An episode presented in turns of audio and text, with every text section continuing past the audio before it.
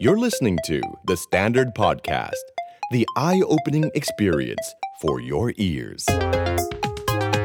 The Power Game กับผมสอละคนอดุญญานนท์คุยการเมืองเป็นเรื่องสนุก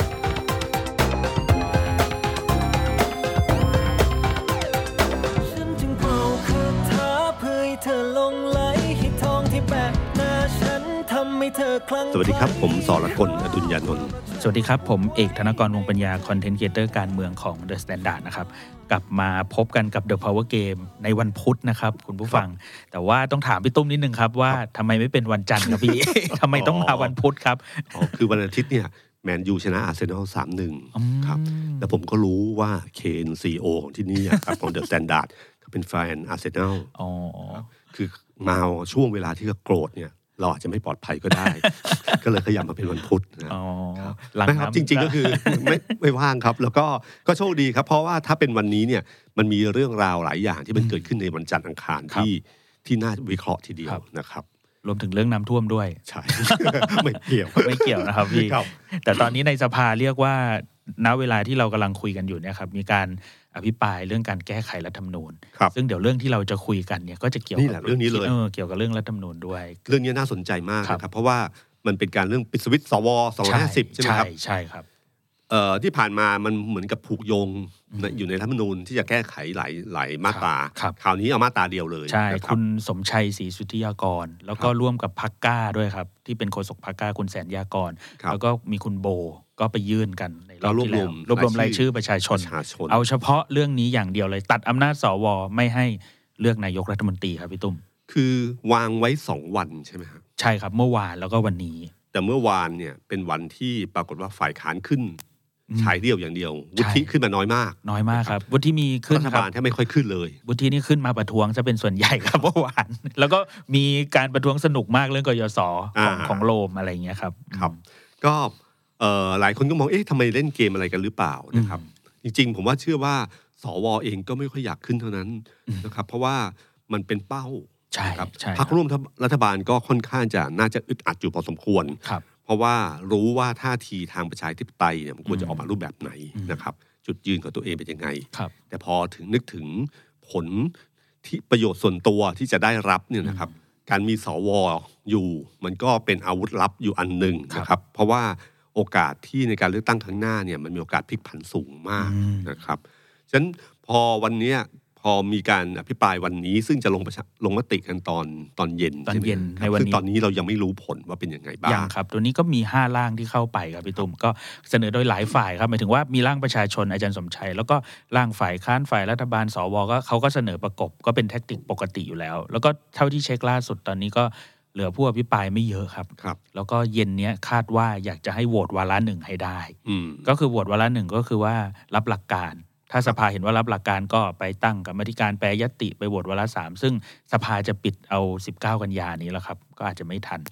ซึ่งแต่ถ้าการแต่ถ้าโหวตไม่รับอะครับพี่ตุ้มก็คือจบเลย ซึ่งถ้าการแก้ไขรัฐธรรมนูญครั้งนี้มันจะยากตรงที่ว่ามันต้องใช้เสียงสวใช่ไหมครับใช่ใช่หนึ่งคในรับสามปะใช่ครับประมาณแปดสิบกว่าเสียงแปดปะสิบสี่เสียงได้ครับ โดยประมาณที่ เสียงที่เห็นด้วยนะครับหมายถึคงรับเสียงที่โหวตรับด้วยต้องคือโหวตรับเท่าไหร่ไม่รู้ แต่ในจำนวนที่โหวตรับต้องมีอย่างน้อยเสียงสวที่รับประมาณ 80 กว่าเสียงแล้วคิดดูสิครับว่าประเด็นคืออะไร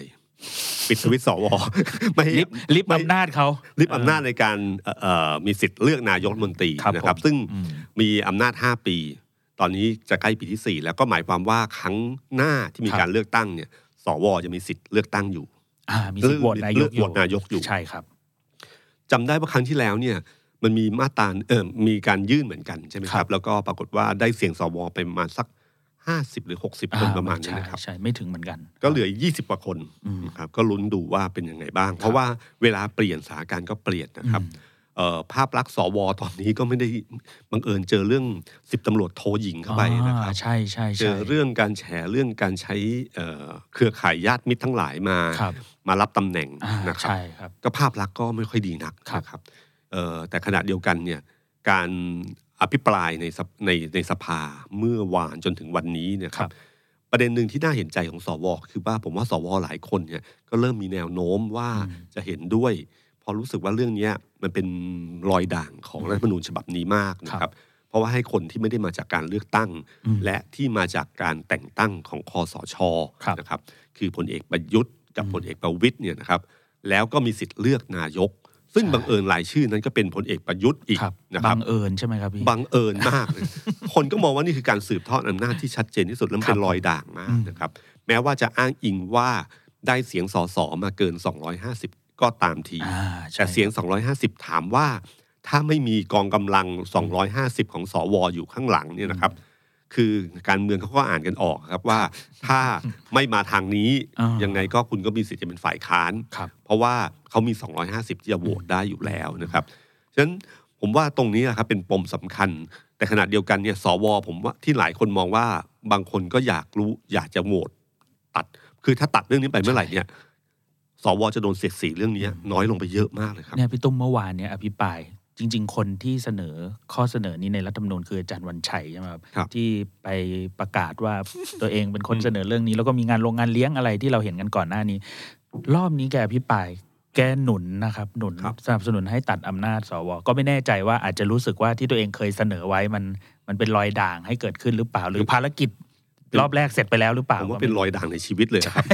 เรื่องนี้ถ้าไม่ถ้าอ่าถ้ายังมีต่อรอบสองนะคครัรับบเพราะเวลาใครพูดถึงเรื่องนี้มาปั๊บเขาก็จะพูดถึงคนเสนอเรื่องนี้อ่าคนแรกเสมใช่อนะครับใช่แต่ที่ผมเห็นก็คือสวหลายคนบอกว่าเฮ้ยถ้าจะให้เขาสวยกมือโหวตให้นะครับครับก็ควรจะพูดจากันดีอ่าๆอย่ามาใช่เสียดสีกันใช่นะฮะใช่คือผมว่าจริงๆเป็นเรื่องความรู้สึกอยู่ อันนี้เป็นมนุษย์อืมทั่ว ๆ ไปอะครับมันมีความรู้สึกอยู่ได้ว่า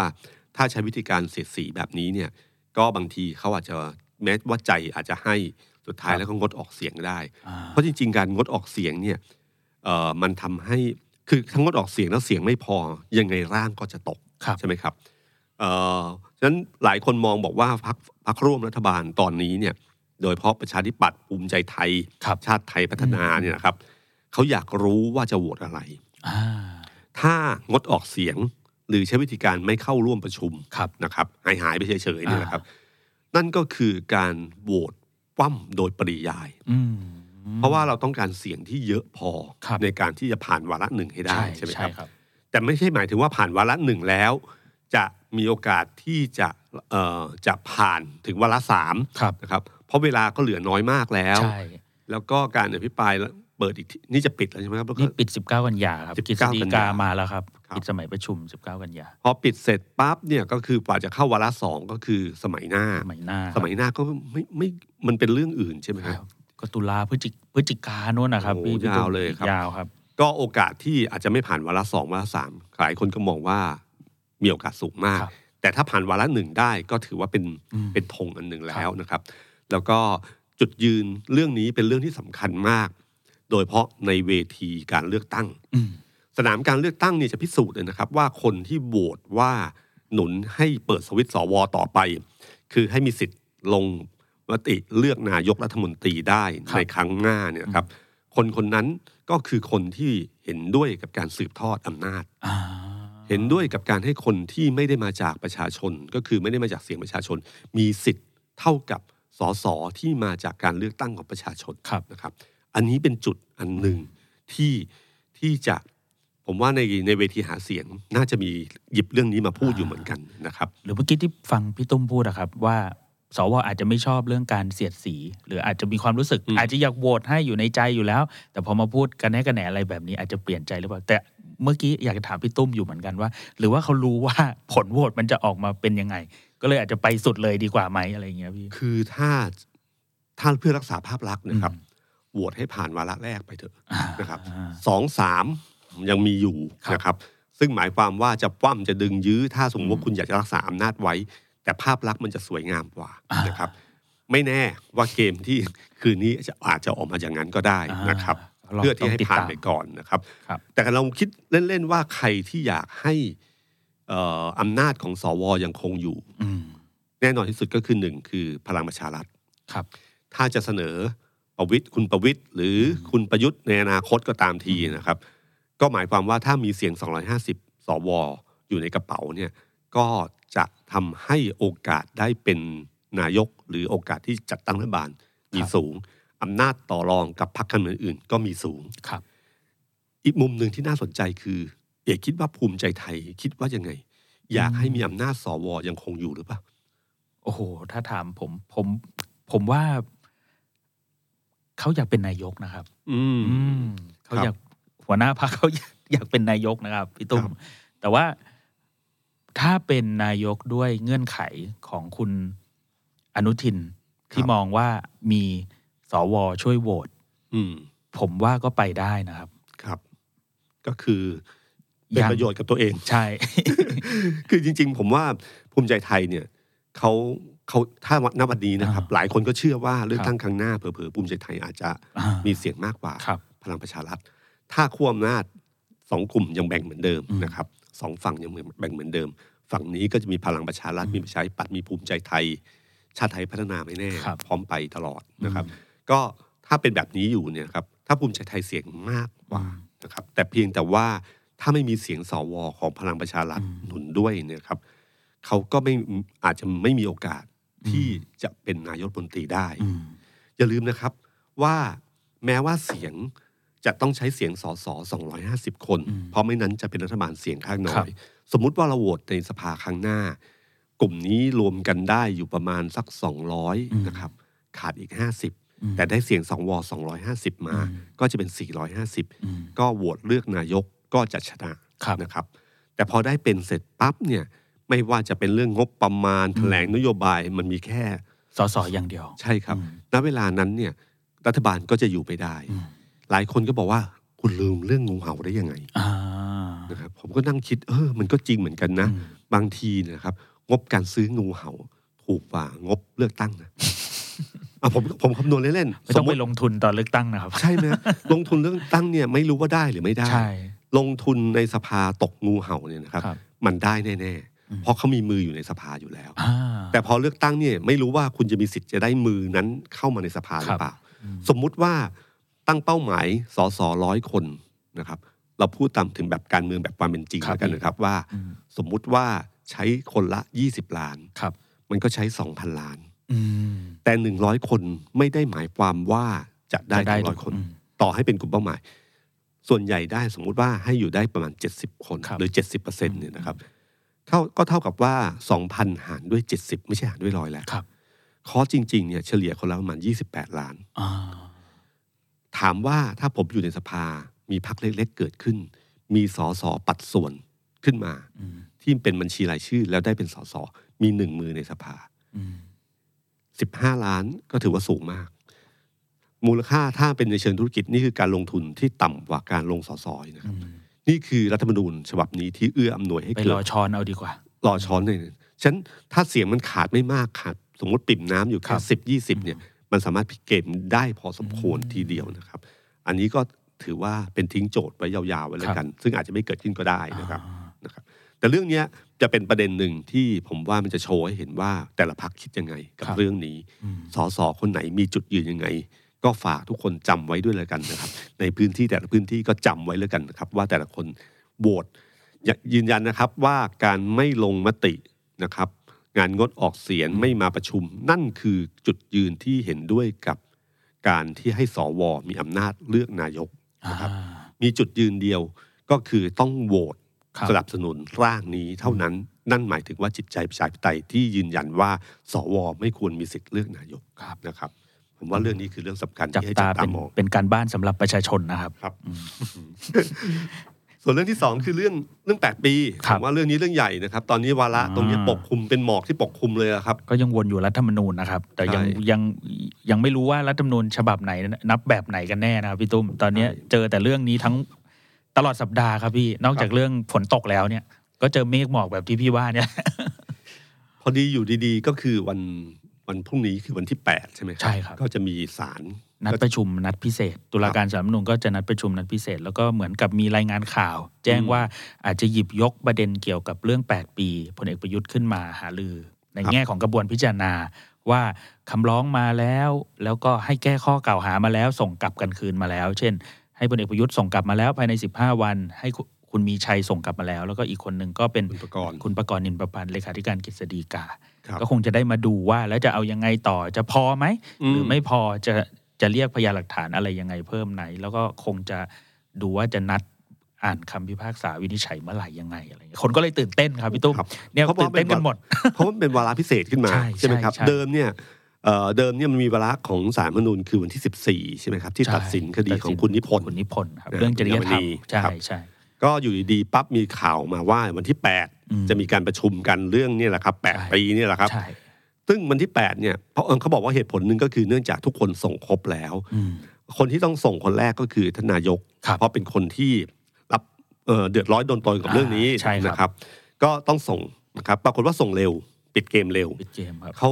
แล้วก็เราก็รู้ว่าสารรัฐธรรมนูญเนี่ยขอให้ส่งอีกสองคนอืมคนหนึ่งคือคุณมีชัยฤชุพันธ์ครับ ซึ่งเป็นประธานกันมาธิการร่างรัฐธรรมนูญฉบับนี้ใช่ไหมครับอืมอีกคนหนึ่งคุณประกรณ์ครับ นะครับซึ่งเป็นเลขาเลขานุการใช่ไหมครับ ใช่ แล้วก็อีกตำแหน่งก็เป็นเลขาธิการคณะกรรมการกฤษฎีกาด้วย ซึ่งอืม เป็นหน่วยงาน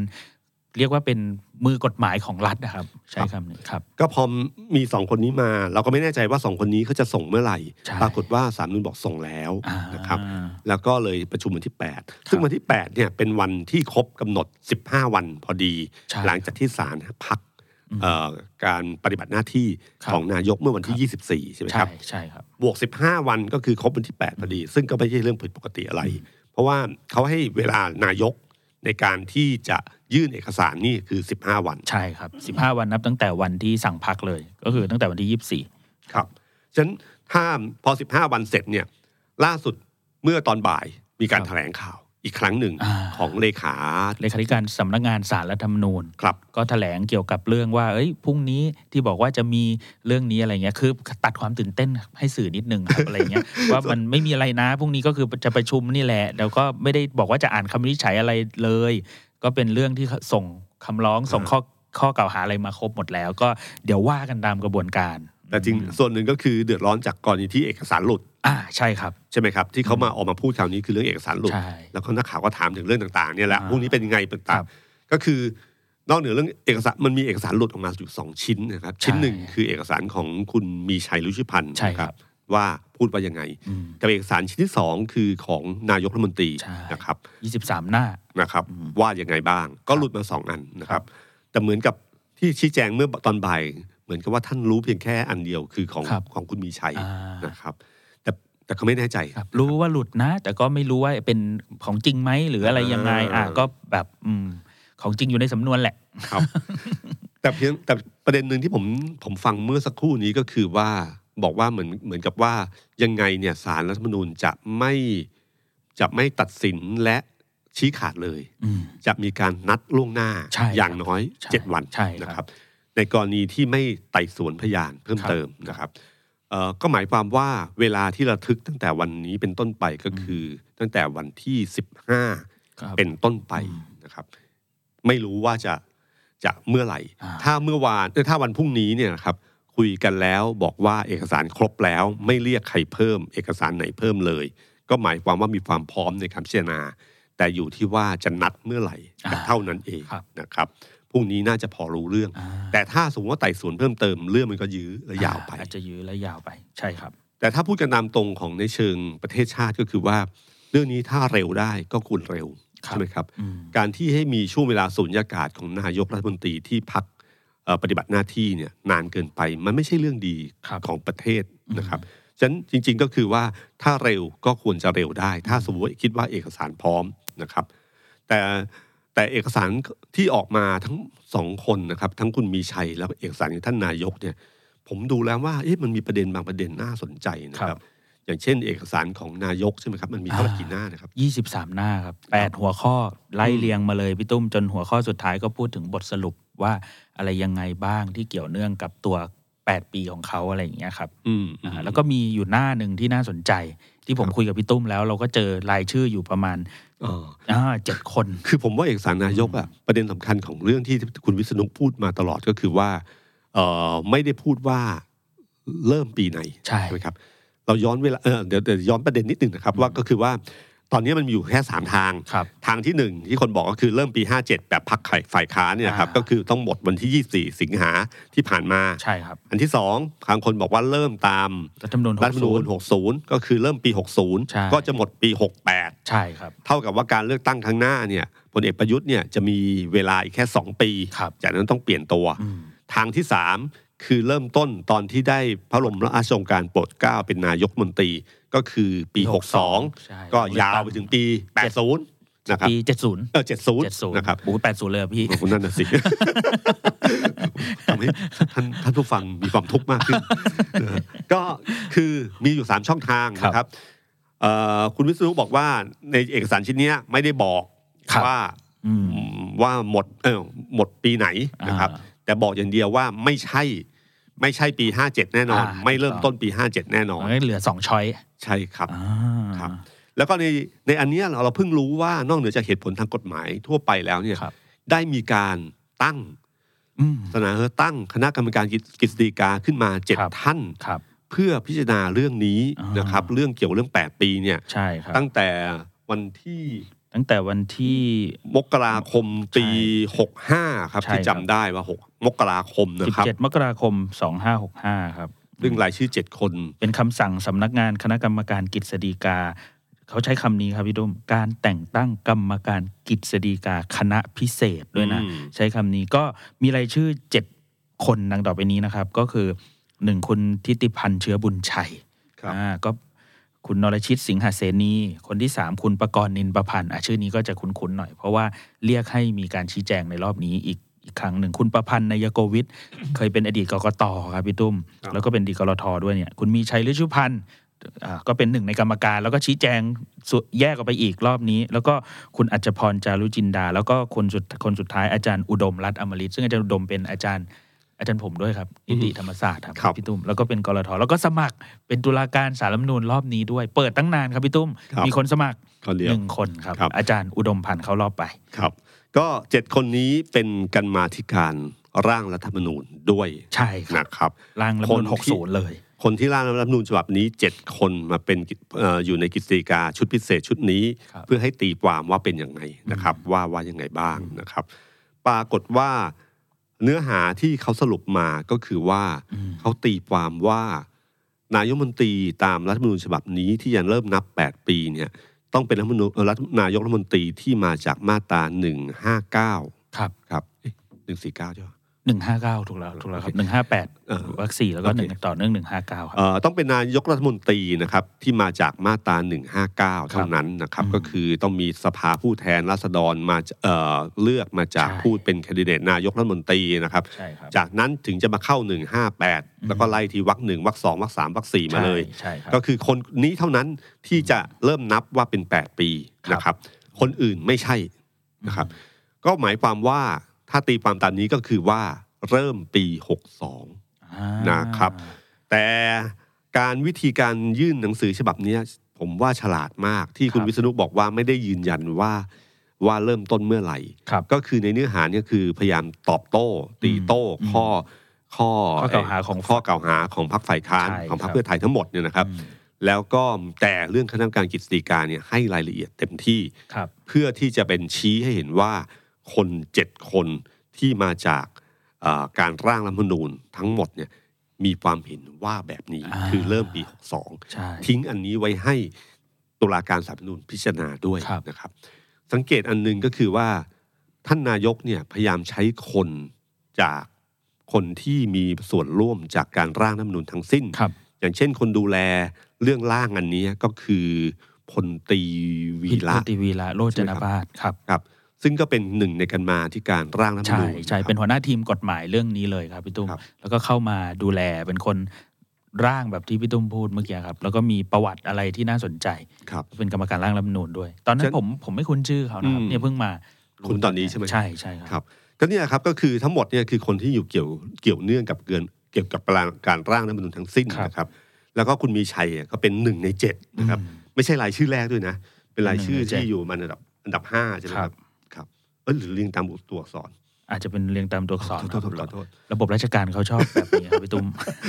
เราก็สงสัยกันไปเรื่อยนะฮะก็เนี่ยครับก็เป็นหนึ่งในเจ็ดนะครับครับ แล้วก็เท่ากับว่าคณะกรรมการชุดนี้ ซึ่งคุณมีชัยเป็นคณะกรรมการด้วยเนี่ยนะครับ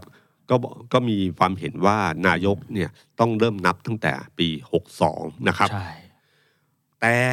เมื่อเราไปดูเอกสารของคุณมีชัยที่ครับยื่นกับตุลาการศาลรฐธรรมนูญอ่าผมว่าคุณมีชัยอะตอนนี้น่าสงสารที่สุดครับนะครับ ท่านเป็นเป็นประธานร่างรัฐธรรมนูญขึ้นมาอืมแต่ข้อมูลที่ออกมาสามครั้งเนี่ยครับไม่เหมือนกันเลยนะครับ ครั้งที่หนึ่งอ่าก็คือที่เราเคยคุยไปแล้วนะครับ คือบันทึก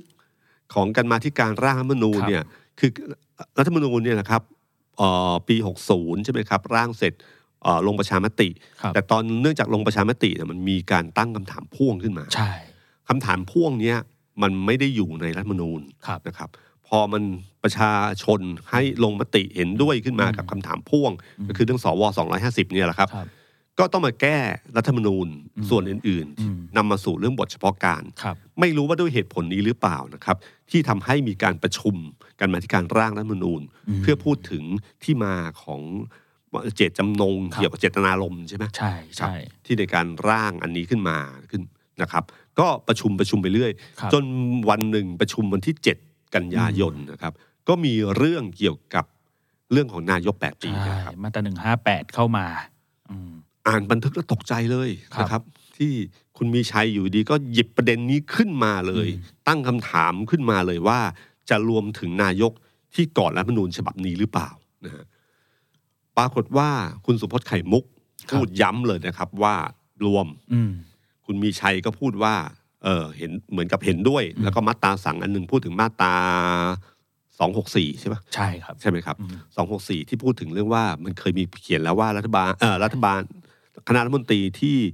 ที่อยู่อยู่ก่อนหน้านี้ก่อนที่จะเริ่มมีใช่ครับเป็นการเลือกตั้งเนี่ยบทเฉพาะการนะครับครับ ก็ให้ถือเป็นรัฐมนตรีของในรัฐธรรมนูญนี้ด้วยครับนะครับผมอันนั้นแหละครับ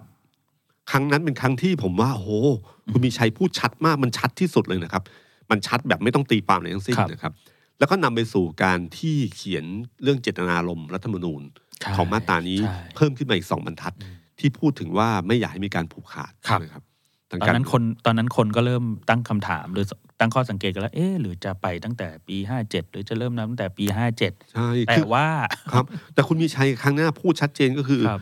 ปีห้าเจ็ดแน่นอนอ่านะครับใช่อ่านกี่ครั้ง ตีความยังไงใช่คนธรรมดาสามัญธรรมดาไม่ต้องเป็นนักกฎหมายอ่านยังไงก็คือตีปีห้าเจ็ดนะคครัรับบแต่ว่าแต่ว่า พอครั้งที่สองพอเป็นกิจสีการร่วมเจ็ดคนเนี่ยแหละครับอ่ามติของเจ็ดคนเนี่ยผมไม่รู้คุณมีชัยเขาคัดค้านอยู่ในนั้นหรือเปล่านะครับ แต่ปรากฏว่าผลของคณะกรรมการกิจสีการทั้ง7คนเนี่ยออกมาก็คือว่า ปรากฏว่าออกมาอย่างที่เราเราเล่าให้ฟังนะคครัรับบว่าเริ่มต้นปี62อ่านะครับนั่นคือครั้งที่สองนะครับห้าเจ็ดครั้งหนึ่งหกอืมสองครั้ง กลัวไม่แฮตทริก ล่าสุดหนังสือคุณมีชัยที่ยื่นอ่ายื่นไปถึงศาลครับตุลาการศาลรัฐธรรมนูญที่หลุดออกมาคราวนี้นะครัครับบบอกชัดเจนมากนะครับอืมว่าหมดต้องนับเมื่อปี 60 ถูกต้องครับ เมื่อตรัฐธรรมนูญรัฐธรรมนูญประกาศใช้ประกาศใช้อ่านะครับแล้วไปสิ้นสุดปีหกแปดครับ แล้วแต่แล้วแต่ก็อ้างมาตรา264เหมือนกันนะใช่นะครับ อันเดียวกันแต่เหตุผลคนละเหตุผลอ่านนะครับ แต่ว่าอันนั้นแกอาจจะอยู่ในกรรมการไงพี่อาจจะเป็นเสียงข้างน้อยหรือเปล่า ไม่รู้เจ็ดคนไงอ่าเอ่ออาจจะบอกว่าหกศูนย์แต่คนส่วนใหญ่บอกว่าเอาหกสองแต่บันทึกเมื่อ7กันยาก็อ้าง264อ๋อแล้วก็สรุปว่าคือฟังจากคุณสุพจน์ไข่มุกพูดมาทั้งหมดก็คือ เริ่มปี57โอเคครับผมเริ่มเวียนหัวแล้วครับ ท่านต่อสาสามครั้งนะครับ แตกต่างกันมากนี่แฮตทริกเลยนะครับครับครับเอ่อถ้าเป็นถ้าเป็นภาษาบอลเขาเรียกอะไรว่าแฮตทริกอีกแบบหนึ่งอะแบบที่ว่า เท้าซ้ายเท้าขวาแล้วโมงอะอ๋อ คือครบสามอย่างเลย คือยิงสามลูกนี่ไม่เหมือนกันเลยครับ นะครับ ถามคนดูบอลซะด้วยครับก็ปรากฏว่าถ้าเป็นอย่างนี้ขึ้นมาแล้วคุณมีชัยอัดประเด็นหนึ่งที่ผมว่าประเด็นเนี้ยน่าสนใจก็ครับคือบอกว่า ปฏิเสธเรื่องบันทึกเมื่อเจ็ดกันยาอ๋อ อันนี้น่าสนใจบอกว่าเนื่องจากบันทึกฉบับเนี้ยบันทึกผิด อ่าอ่า บันทึกไม่ครบใจความไม่ครบใจความอ่จดไม่ไม่แล้วก็ยกเนื้อหาส่วนหนึ่งใช่ที่มาบอกว่าเนี่ยดูง่าย ๆ กับเรื่องนี้เนี่ย อืม คนทั่วไปอ่านกฎหมายก็รู้แล้วว่าไม่ใช่แบบนี้อ่าคือหยิบตำหนิอันหนึ่งมาครับเพื่ออธิบายบอกว่าสิ่งที่พูดไปหรือบันทึกไปอืมของคุณสุพจน์ไก่มุก หรือคุณมีชัยตั้งประเด็นเนี่ย มันไม่น่าเชื่อถืออ่าเป็นบันทึกไม่น่าถือไม่ตรงกับความเป็นจริงที่ครับตัวเองพูดไปครับ โดยที่ท่านบอกว่านี่คือการประชุมครั้งสุดครั้งท้ายสุดท้าย แล้วก็ประกาศยุติการทำวัหน้าที่สองไปแล้วกันยาใช่หกหนึ่งใช่ท่านลืมไปหรือท่านพลาดไปยังไงไม่รู้ว่าอื มมันมีการประชุมอีกครั้งหนึ่งคือวันที่ 11 กันยายน ซึ่งก็มีเอกสารอีกชิ้นหนึ่งหลุดครับขึ้นมาในออนไลน์อีกนะครับหดโลกได้ออนไลน์หลุดกันทุกวันเลยครับ บอกว่า 11 กันยาเนี่ยมันมีวาระวาระหนึ่งใช่คือวาระรับทราบใช่รับรองรับรองรายงานการประชุมรายงานการประชุมแล้วรับรองรายงานการประชุมครั้งที่ห้าร้อยที่อาจารย์มีชัยบอกว่ามันจดผิดนั่นแหละ หรือไม่ได้หรือไม่ได้มีการบันทึกหรือรับรองกันต่อจากนี้เพราะถือว่ายุติบทบาทแล้วอืม ครั้งที่500นี่คือวันที่7กันยาครับ61ที่คุณมีชัยบอกว่าตั้งคำถามว่านายก8ปีเริ่มนับจากไหนเนี่ยแหละครับอืมแล้วก็วันที่11กันยามีนัดอีกครั้งหนึ่ง ซึ่งอันนี้ไปดูได้ในเว็บไซต์ของกันมาธิการได้เลยครัครับบว่ามีอันหนึงเลยครับว่านัดวันที่11นะครับแล้วในวมีคนส่งเอกสารมาบอกว่าเนี่ยในบันทึกนั้นเนี่ยมีรับรองการประชุมด้วย ซึ่งรับรองไอ้ห้าร้อยที่ประชุมไปครั้งที่แล้วครับตามปกติถ้าเราเคยประชุมนะครับ โดยเฉพาะราชการเนี่ยเขาจะมีการถ้าประชุมครั้งที่สองเนี่ยเขาจะมีครั้งที่หนึ่งอ่เข้ามาใช่รับรองนะครั้งที่หนึ่งรับรองที่หนึ่งแล้วเราก็ส่วนใหญ่จะเปิดกันทีละหน้าครักับนนะครับของราชการนะใช่เอกชนจะเร็วกว่านั้นนะครับเปิดทีละหน้าดูใครไม่เห็นด้วยแก้คำผิดคำถูกก็ครับแก้กันตรงนั้นแหละครับ แล้วคนที่อยู่ในที่ประชุมคนนี้คือนักกฎหมายมือเซียนที่สุดอืมมือเซียนที่สุดของประเทศนะครับ ถามว่า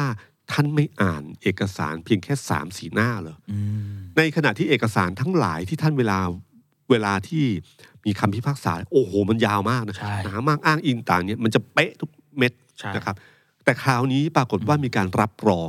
เรียบร้อยครับ รับรองเรียบร้อยโดยที่ทุกคน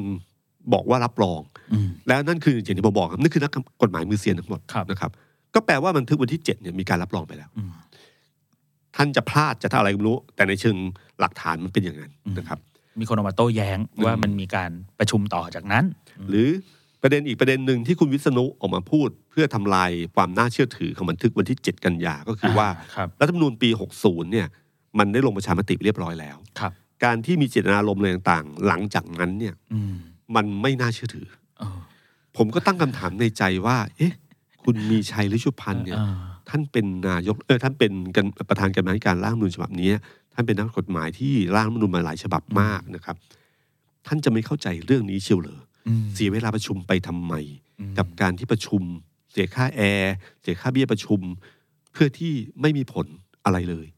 แล้วประชุมไปทำไม ประชุมกันทั้งเป็นเกือบเจ็ดแปดครั้งนะครับ ใช่ครับอ๋อประชุมไปทำไม ก็เมื่อมันออกมาแล้วเนี่ยแล้วประชุมไปทำไม ถ้าไม่มีผลแบบนี้ประชุมไปทำไมใช่นะครับอันนี้เป็น question mark ในเชิงตรรกกะว่า เออ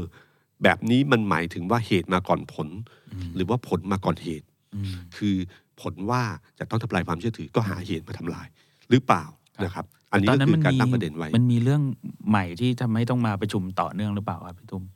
เพราะว่าหมายถึงว่ามีคำถามพ่วงมีอะไรเข้ามาก็อาจจะต้องมา อันนั้นนะครับผมไม่ค่อยแน่ใจผมจำได้ว่าตอนกฎหมายพ่วงเนี่ย มันมีการ พอเอ่อคุณมีชัยร่างแก้ไขไปแล้วเนี่ยอืมสวสนชสมัยก่อนเป็นสนชสนชโหวตไม่ใช่เพิ่สวสนชเนี่ยไม่เห็นด้วยอืมนะครับ ผมจำเนื้อหาไม่ได้ว่าเรื่องอะไรไม่รู้ สุดท้ายต้องยื่นสารรัฐธรรมนูญอืมจนสารรัฐธรรมนูญตัดสินเห็นด้วยกับสนชอืมเอ่อการมาธิการต้องมาร่างแก้ไขเปลี่ยนไปตามที่สนชต้องการอืมนะครับฉะนั้นมันก็จริงๆมันมีการผูกพันพวกนี้อยู่พอสมควครัรบนะครับ ตอนนั้นต้องไปไปค้นข้อมูลเก่าว่าเป็นยังไงบ้างนะซัครับบซ้อนอยู่เหมือนกันแล้วค เพรับราะเรื่องนี้เป็นเรื่องที่ธรรมดาครับ ก็คือว่าต้องเป็นคนข้อมูลเก่าอืมณวาระเวลานั้น เช่นเดียวกับว่า ผมก็ยังสงสัยว่า ณเว้นที่คุณมีชัยตั้งประเด็นคำถามขึ้นมาว่า นายกมนตรีครบแปดปีเนี่ย หมายถึงนายกมนตรีที่ก่อนรัฐธรรมนูญฉบับนี้หรือเปล่าอืมทำไมคุณมีชัยตั้งคำถามนั้นอืมมันเป็นช่วงอะไรที่คลิกอะไรกับพลเอกประยุทธ์หรือเปล่า เพราะมันมีจังหวะเวลาที่ตอนกฎหมายเออตอนคำถามพ่วงเนี่ย คุณมีชัยก็ไม่เห็นด้วยนะครับครับที่จะให้มีกฎหมายเอ่อมีคำถามพ่วงอันนี้ขึ้นมาของสนชนะครับเราก็ไม่แน่ใจ แต่ช่วงเวลามันเปลี่ยนไป สุดท้ายแน่นอนสุดว่าจดหมายฉบับสุดท้ายที่ยื่นตุลาการสำนวนนั่นคือความคิดเห็นของคุณมีชัยณเวลานี้ครับ คุณมีชัยมีความเห็นอยู่สามช่วงเวลาอืมคือ7กันยายน2561ครับเอ่อมกราคม2565ตอนที่เป็นกิจหนึ่งในเจ็ดกิจสกิจตีกาครับนะครับ ที่จะตีความเรื่องนี้อืมให้กับท่านนายก กับครั้งที่สามคือตอนยื่นหนังสือสารรัฐธรรมนูญแล้วก็แฮตทริกอืมสามวันสามเวลาไม่เหมือนกันเลยนะครับเขามีสามช่องทาง ท่านก็ตีความสามช่องทางเลยนะครับครับเออดีนะครับ ก็ออกทางไหนก็อาจจะถูกหมด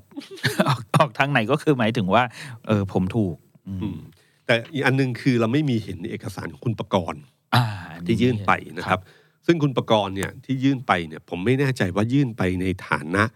ของเลขานุการที่ร่วมจดบันทึกอันนี้หรือเปล่าครับ แล้วเพื่อที่จะบอกว่าบันทึกนี้เป็นยังไง หรือว่าท่านไปในฐานะของเลขา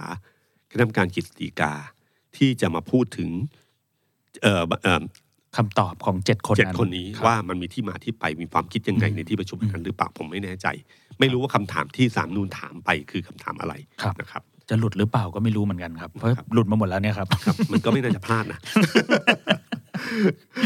โอเคครับ น่าสนใจครับพี่ตุ้มเรื่องนี้ก็กลายเป็นคำถามมาตลอดทั้งสัปดาห์อยู่เหมือนกันครับ เพราะว่าพอครบเจ็ดแปดคนแล้ว อย่างอาจารย์มีชัยเมื่อวานนี้ เป็นเป็นสั้น ๆ ก็ได้ครับพี่ตุ้มเมื่อวานนี้ก็เลยมีการสัมภาษณ์ในรายการของ The Standard ท่านหนึ่งก็คืออาจารย์เจตธนวณิกอืมซึ่งเป็นอดีตที่ที่ปปรึรึกกษาษากรทครับ ก็ให้ความเห็นว่าเอ่อ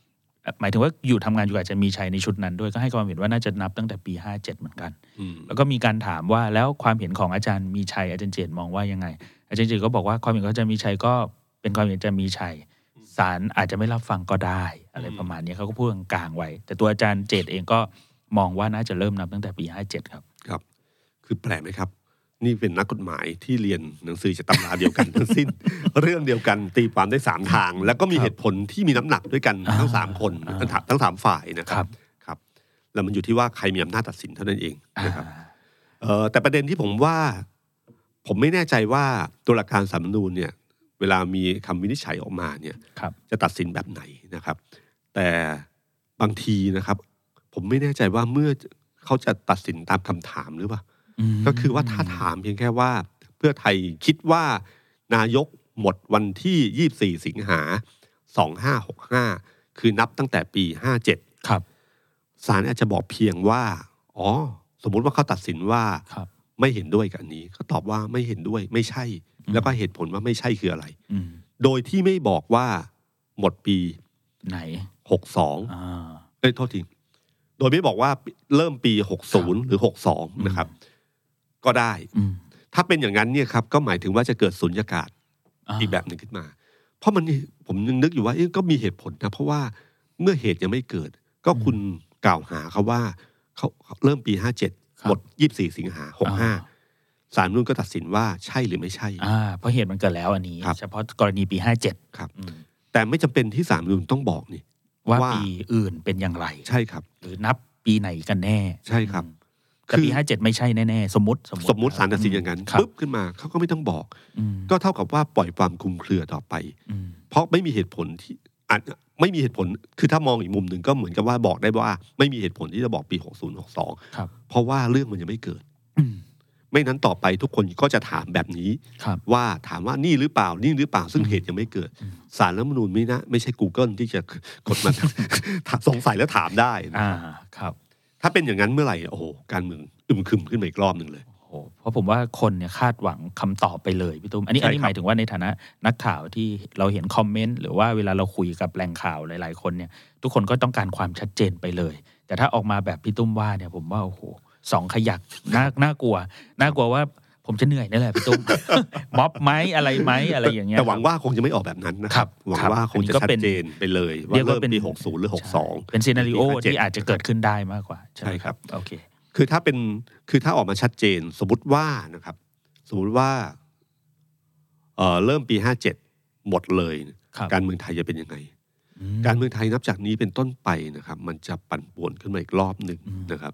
จากเดิมเนี่ยทุกคนมองข้ามช็อต ไปที่สนามการเลือกตั้งแล้วนะครับ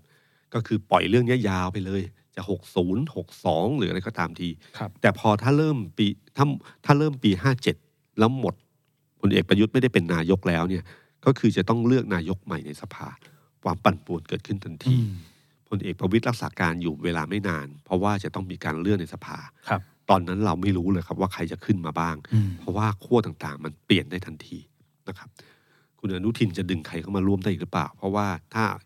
ทั้งง่ายที่สุดของการเลือกนายกก็คือต้องเลือกจากแคนดิเดตนายกรัฐมนตรีครับซึ่งตอนนี้ยังเหลืออยู่แค่ห้าคนอืมคือคุณอนุทินคุณอนุทินใช่ไหมครับคุณอภิสิทธิ์คุณอภิสิทธิ์คุณหญิงสุดารัตน์คุณชัดชาติ แล้วก็อาจารย์ชัยเกษมนิติสิริใช่ครับครับก็เหลืออยู่ห้าคนเท่านั้น ถ้าไม่ใช่ห้าคนนี้เนี่ยก็คือต้องเข้าใช้มติของนายกคนนอก ซึ่งจะต้องใช้เสียงเยอะทีเดียวอืมนะครับ ในการ ในการเปลี่ยนแปลงครั้งนี้ซึ่งซึ่งเมื่อวานนี้นักข่าวลองไล่กันดูนะครับพี่ตุ้มอย่างพรุ่งนี้คุณอภิสิทธิ์จะมีงานเนี่ยอืมก็จะไปถามกันแล้วครับว่าคุณอภิสิทธิ์จะรับไม่รับ หรือว่ามีไอเดียยังไง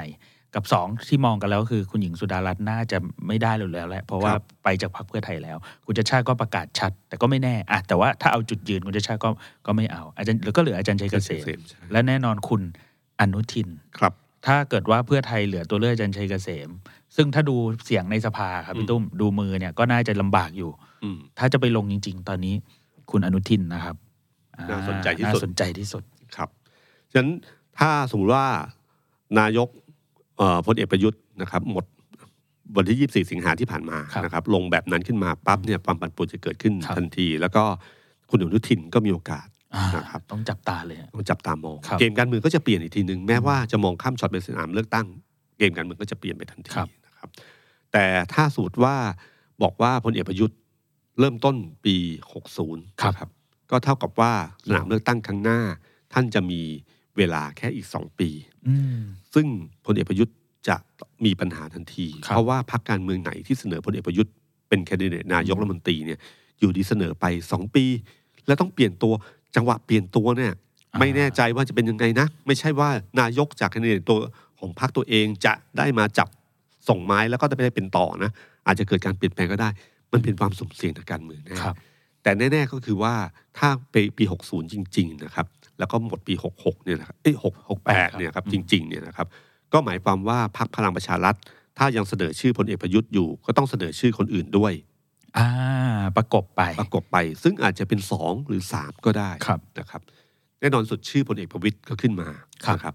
พูดถึงชื่อปอยปอหนึ่งใช่ไหมครับอืมคุณจักรทิพย์ ชัยจินดาชัยจินดาบิ๊กแปะบิ๊กแปะนะครับอ่าก็ก็มีโอกาสอยู่นะคครัรับบในการเลือกตั้งข้างหน้าอืมแต่เท่าที่ผมดูแล้วเนี่ยนะครับ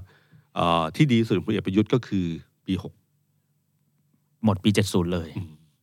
ครับหมดปี70นะครับถ้าหมดปี70เนี่ยคือพลเอกประยุทธ์ก็สามารถลงสนามได้เต็มที่อ่านนะครับ แต่ที่น่าสนใจก็คือว่าช่วงเวลาที่ท่านพักปฏิบัติหน้าที่ไปนะครับที่ผ่านมาครับ ช่วงเวลาเพียงแค่สั้น ๆ เนี่ยอืมมันแสดงให้เห็นบางสิ่งบางอย่างที่เกิดขึ้นครับ อันที่หนึ่งสังเกตไหมครับ บารมีหลังจากที่คุณไม่มีไม่มีตำแหน่งนายกรัฐมนตรีครับอยู่ท้ายเนี่ยนะครับ ต้องเป็นแค่รักเป็นแค่พักปฏิบัติหน้าที่แล้วเป็นแค่รัฐมนตรีกลาโหมเนี่ย มันมีสัญบารมีทางการเมืองที่เห็นชัดอืมว่ามันหมดไปได้ครับสองบางทีคนก็เริ่มรู้สึกว่า เอ๊ะ การไม่มีพลเอกประยุทธ์ประมาณเจ็ดหรือแปดวัน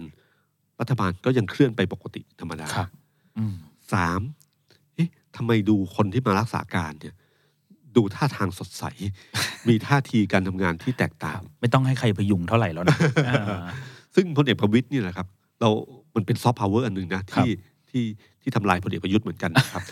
แต่ก่อนที่ผมเคยบอกว่าผลการที่คุณชัชคุณชัชชาติขึ้นมาเป็นผู้ว่ากทมอื มมันคือการตัวเปรียบเทียบในครับฐานะของผู้นำอืมของหน่วยงานหน่วยงานหนึ่งครับกทม เมื่อเทียบกับนายกรัฐมนตรีคือพลเอกประยุทธ์ครับมันเป็น soft power อืมที่เทียบเคียง แล้วคนรู้สึกว่ามีสไตล์การทำงานอีกสไตล์หนึ่งอืมซึ่งถ้าก็ชอบทางนั้นมากครับก็แปลว่าเขารู้สึกว่าเอ้ยเวลา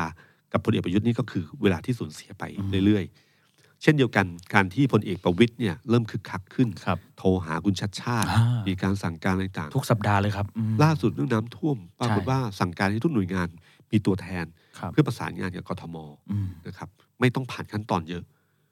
เป็นระบบการทำงานที่คนควรจะเป็น ใช่ คือไม่ใช่ผ่านขั้นตอนทุกคนอ่าเรื่องมันวิกฤตแบบน้ำท่วมช่วงนี้ตรงนี้ใช่เอ่อน้ำท่วมมากควรจะมีรถเข้าอืมไป มันควรจะมีตัวแทนหน่วยงานของทหารของชมชนประธานของใครเนี่ยอืมเพื่อที่ประสานงานและแก้ปัญหาได้เลย คือรัดขั้นตอนไปเลย เพื่อใช่แก้ครับวิกฤตโอ้แต่ไม่เหมือนตอนโควิดเท่าไหร่เนาะเออ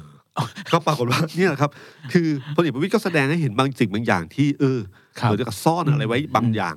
แล้วทำให้เขารู้สึกว่าเออคนก็รู้สึกว่าอืมมันก็ใช้ได้นี่นานะครับ แล้วตัวโดคุยณเฉชาพาะชาติเองก็ยอมรับด้วยนะว่ามีการประสานงานติดต่อกันแบบครับนี้แล้วดูจะเป็นการทำงานที่สมูทด้วยนะเพราะมันรัดขั้นตอนใช่วิกฤตมาเป็นยื่นหนังสือเมื่อวานนี้ไม่ผได้มหรอกผมไปอยู่ในกทมหลายจุดเนี่ยพี่ตุ้มครับไปดูน้ำท่วมเนี่ยก็รถทหารมาช่วยขนอืมจะขนเยอะเลยครับอืมก็เห็นการประสานความร่วมมือกันครับนะครับ แล้วก็ในมุมเดียวกัน เราก็เห็นว่าช่วงที่ผ่านมาเนี่ยมันมีการเหมือนกับชิงชิงแสงกันอยู่นะครับอ่านะครับนี่คนหนึ่งตีความว่า เอ๊ะมันแต่ก็ก็เป็นการชิงแสงอย่างระมัดระวังนะคครัรับบครับพลเอกประวิตยนี่ก็คึกคักขึ้นอืมนะครับมีการเยี่ยมที่ต่างๆ ไปเยี่ยมชมที่เข้าต่างๆทำเนียบนะครับพี่ตุ้มมีรัฐมนตรีเนี่ยมารอต้อนรับเลยเออไม่ไม่เหมือนเดิม ไม่เหมือนเดิมครับ คือเมื่อก่อนเนี่ยนายกก็เดินลงจากตึกไทยคู่ฟ้าครับแล้วก็ไปประชุมตึกบัญชาการหนึ่งก็เฉยๆปกติรัฐมนตรีไม่ต้องมา แต่ พลเอกประวิตยเนี่ยคุณรัฐมนตรีกระทรวงแรงงาน คุณสุชาติชมกลิ่นคุณอธิรัตน์รัตนเศรษฐ์คุณอนุชานักเศรษฐ์คือพูดง่ายๆรัฐมนตรีในพลังประชารัฐเนี่ยมาแทบจะมาตั้งแถวรับเลย ตอนนี้เขาเปลี่ยนมาประชุม ตึกสันติไมตรีข้างๆ ตึกไทยคู่ฟ้า คือจะเดินน้อยหน่อยครับพี่ตุ้มเออจะเดินน้อยหน่อย ก็เห็นบรรยากาศว่าคึกคักครับอ่าดูแบบโอ้ยเต็มที่ลูกพี่มา อืมแล้วก็มีการไปต่างจังหวัด ใช่ มีโปรแกรมชัดเจนรล่าสุดก็ไปกระบี่ คุณชัยวัฒน์ ธนาคมอนุสรดีเอสก็นำทีมไปก่อนล่วงหน้าชัยวุฒิอ่า ขออภัยนะครับ ไปเปลี่ยนชื่อให้เขาคุณชัยวุฒินะครับ แล้วก็มีการเอาทีมเอาอะไรลงไปเตรียมการล่วงหน้าเลยครับพี่ครับแล้วพลเอกประวิตยก็ตามไปครับ ก็ถ้าเราเห็นจากการลุกคืบ การเคลื่อนที่อย่างรวดเร็วของคุณประวิตครัยบแล้วเนี่ยนะครับเอ่อด้านหนึ่งถ้าจะมองเป็นเรื่องธรรมดาก็ได้ เพราะว่าเป็นรัชการนายกนี่นาอืมก็ต้องไปเยี่ยมชมธรรมดาเยี่ยมเยี่ยมเยียนประชาชน ขณะเดียวกันพื้นที่เป้าหมายที่ในฐานะของหัวหน้าพักพลังประชารัฐ ก็อาศัยช่วงเวลานี้นะครับไปหาครับเสียงอืมซึ่งก็เป็นเรื่องที่เป็นประโยชน์เป็นเรื่องธรรมดาที่ควรจะทำแต่คนที่พวกนักวิเคราะห์การเมืองทั้งหลายก็มองว่าเอ๊ะมันเปลี่ยนไปนะอืมมันมีท่าทีที่อะไรบางอย่างที่ใช่เปลี่ยนไป แต่ในขณะเดียวกันเราก็เห็นพลเอกประยุทธ์เนี่ยก็แทนที่จะอยู่เฉยอืมๆท่านก็ปรากฏตัวไปนะเหคมืรัอบนกันครับอืมแล้วก็มีบางเรื่องที่ที่ที่มีลักษณะการแบบ เอ่อเบียดเบียดกันนิดนึงครับคือการสั่งทหารมาช่วยอ่ามาช่วยน้ำท่วมเนี่ยครัครับบพลเอกประวิตยสั่งเสร็จแล้วพลเอกประยุทธ์ก็สั่ง สั่งคนหนึ่งสั่งในฐานะนายกอีกคนหนึ่งสั่งในฐานะรัฐมนตรีว่าการกระทรวงกลาโหมครับนะครับเอ่อคนหนึ่งมาเยี่ยมเอ่อมาดูแลแถวสั่งนาการในกรุงเทพอีกครัคบนหนึ่งก็ไปเยี่ยมที่อยุธยาใช่อะไรอย่างเงี้ยนะครับใช่ครับคือแบบเนี้ยครับที่คนก็มองมองกันอยู่บางทีอาจจะไม่ใช่เรื่องตัวบุคคลก็ได้ อาจจะเป็นคนอืมข้างๆก็ได้นะคนรอบข้างทั้งหลายนะครับอ่าก็ สร้างโปรแกรมแล้วทำให้เกิดความสนิทขึ้นมา เพราะว่าถ้าพี่ตุ้มเห็นไหมครับเพราะว่าช่วงแรกที่พลเอกประวิตยเป็นรักษาการนายกเนี่ยครับที่บอกว่ามีรัฐมนตรีมาห้อมล้อมมาอะไรกันเยอะ อีกไม่อีกไม่กี่วันนะครับ ก็คุณอนุทินพลเอกอนุพงศ์ก็ไปไปไปหาประเด็นไปนี้ยี่ยมน่าสนใจมากอืนะครับมประเด็นที่คุณอนุทิน ไปพบพลเอกประยุทธ์ครับแล้วมีคุณอนุพงศ์อยู่อ่าคือการที่ไม่อยู่กับสองคนนี้เป็นเรื่องธรรมดาของพลเอกประยุทธ์อยู่แล้วพลเอกประยุทธ์เนี่ยจะมีคนที่สามอยู่เสมอที่ไว้ใจอืมคนหนึ่งที่สำคัญก็คือคุณอนุพงศ์ใช่นะครับฉะนั้นการนั่งด้วยกันเนี่ยก็อาจจะมองเป็นเรื่องธรรมดาก็ได้อืมแต่ขณะเดียวกันอยู่ที่ว่า ถ้าคุยกันเฉยๆเงียบอืมๆแล้วก็มีข่าวว่าไปมันก็ไม่เป็นไร มีรูปออกมาอืมประเด็นก็คือว่าใครส่งรูปครับ คนถ่ายรูปคนนี้คือใคร แล้วใครเป็นคนส่งรูปอืมถ้าคนส่งรูปนั้น เอ่อเป็นใครก็แสดงว่าคนนั้นนะต้องการให้รูปนี้บ่งบอกอะไรบางอย่างอืมปรากฏว่าส่งมาทางสำนักนายกใช่ไหมครับครับครับ แล้วก็โฆษกรัฐบาลก็ออกมา พูดว่าอ๋อไม่มีอะไรเจอกันคุยกันเรื่อง การทำงานของรัฐบาลอะไรต่างอ่าๆแต่พอคุณอนุทินบอกคุณอนุทินพูดอีกอย่างเลยบอกเปล่าพาหมอไปหาอ่านะครับไปตรวจผิวหนังาต่อเนื่องครับแล้วก็เลยกินข้าวต่อกันอะไรเงี้ยนะครับอืมแต่ภาพที่ออกมามันมีความหมายทางการเมืองสูงมากครับนะครับ มันเหมือนกับคุณอนุทินก็ยังบอกตัวเองว่าเอออยู่ฝั่งนี้อืมหรือคุณประยุทธ์แสดงให้เห็นว่าภูมิใจไทยซึ่งเป็นเสียงสำคัญที่สุดของรัฐบาลตอนนี้ เป็นปึกแผ่นแน่นเหนียวที่สุดครับที่พยุงรัฐบาลชุดนี้เนี่ยครับอืมอยู่กับพลเอกประยุทธ์อยู่นะอ่านะครับมันก็ตีความได้หลายในมาครักบนะครับแต่อีกอันหนึ่งครับพี่ตุ้มไม่แน่ใจว่าพี่ตุ้มสังเกตไหมครับ ความคึกคักของพลเอกประวิตยอันหนึ่งก็คือเพจ Facebook ของพลเอกประวิตยโอ้โหครับ เรียกว่าเคลื่อนไหวรัวครับๆ เขาเขาใช้คำนี้เลย แล้วก็มีลักษณะของการแบบอัปเดตอยู่ตลอดเวลาว่าทำอะไรไปมั่งไปลงพื้นที่ไหนใช้ภาพใช้อินโฟกราฟิกเหมือนมีทีมงานที่เตรียมการไว้สำหรับการจัดการให้เรื่องนี้เลยอืมแล้วก็ที่ผมเคยบอกไปอะครับ การเอาคลิปหรือเอาข้อความหรือมบทความที่อืมสนับสนุนพลเอกประวิตรหรือบอกว่าพลเอกประวิตรสดใสยังไงบ้างเปลี่ยนแปลงแข็งแรงยังไงบ้าง แต่เนื้อหาบางเนื้อหามีการเทียบเคียงกับพลเอกประยุทธ์นะฮะครับ คือเทียบเคียงก็คือพลเอกประวิตยเด่นกว่านะพลเอกประยุทธ์ด้อยไปเลยนะอืมบทความชิ้นนี้เอ่อหรือคลิปแบบเนี้ยมีอยู่ในเพจของพลเอกประวิตยอ่าครับ ซึ่งถ้าชมพลเอกประวิตยเฉยๆ โดยที่ไม่แตะน้องไม่เป็นไรครับแต่นี่แตะน้องด้วยอืมมันถามว่าถ้าพลเอกประยุทธ์หรือทีมงานเห็นจะรู้สึกว่ายังไงอืมนะครับ มันก็เลยมีการขบเหลี่ยมอะไรนิดหน่อย แต่เป็นการขบเหลี่ยมอย่างระมัดระวังครับ เพราะว่าพลเอกประวิตย ก็คือนั่งประชุมเนี่ยก็จะไม่นั่งหัวโต๊ะในครัตำบแหน่งนายกรัฐมนตรีอืมเว้นไว้เลยครับอืมอ่าสองเวลาพูดถึงการปรับคลม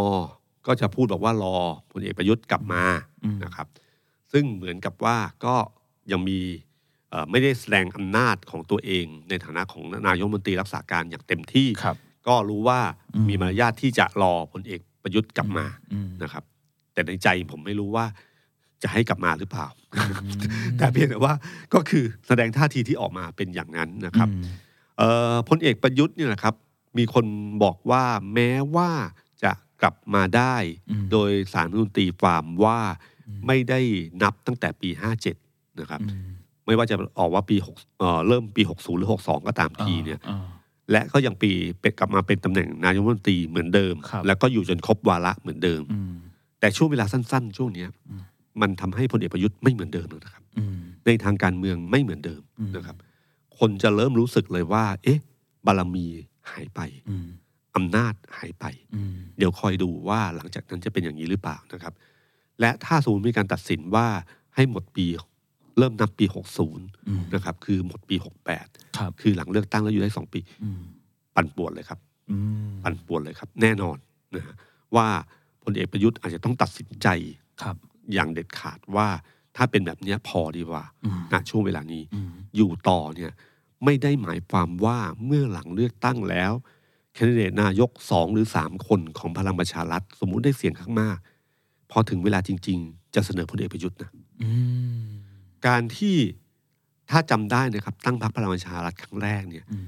แคนดิเดตนายกเนี่ยตอนแรกเขาไม่ได้คิดว่าจะมีพลเอกประยุทธ์คนเดียวนะอืมมีคนจะเสนอคุณสมคิด ขึ้นมาด้วยอืมนะครับ แต่พอมีสสัญญาณจากตึกไทยคู่ฟ้าไปอาจารย์สมคิดถอนตัวเลย ให้เหลือคนเดียวอ่าเพราะการมีสองมันเป็น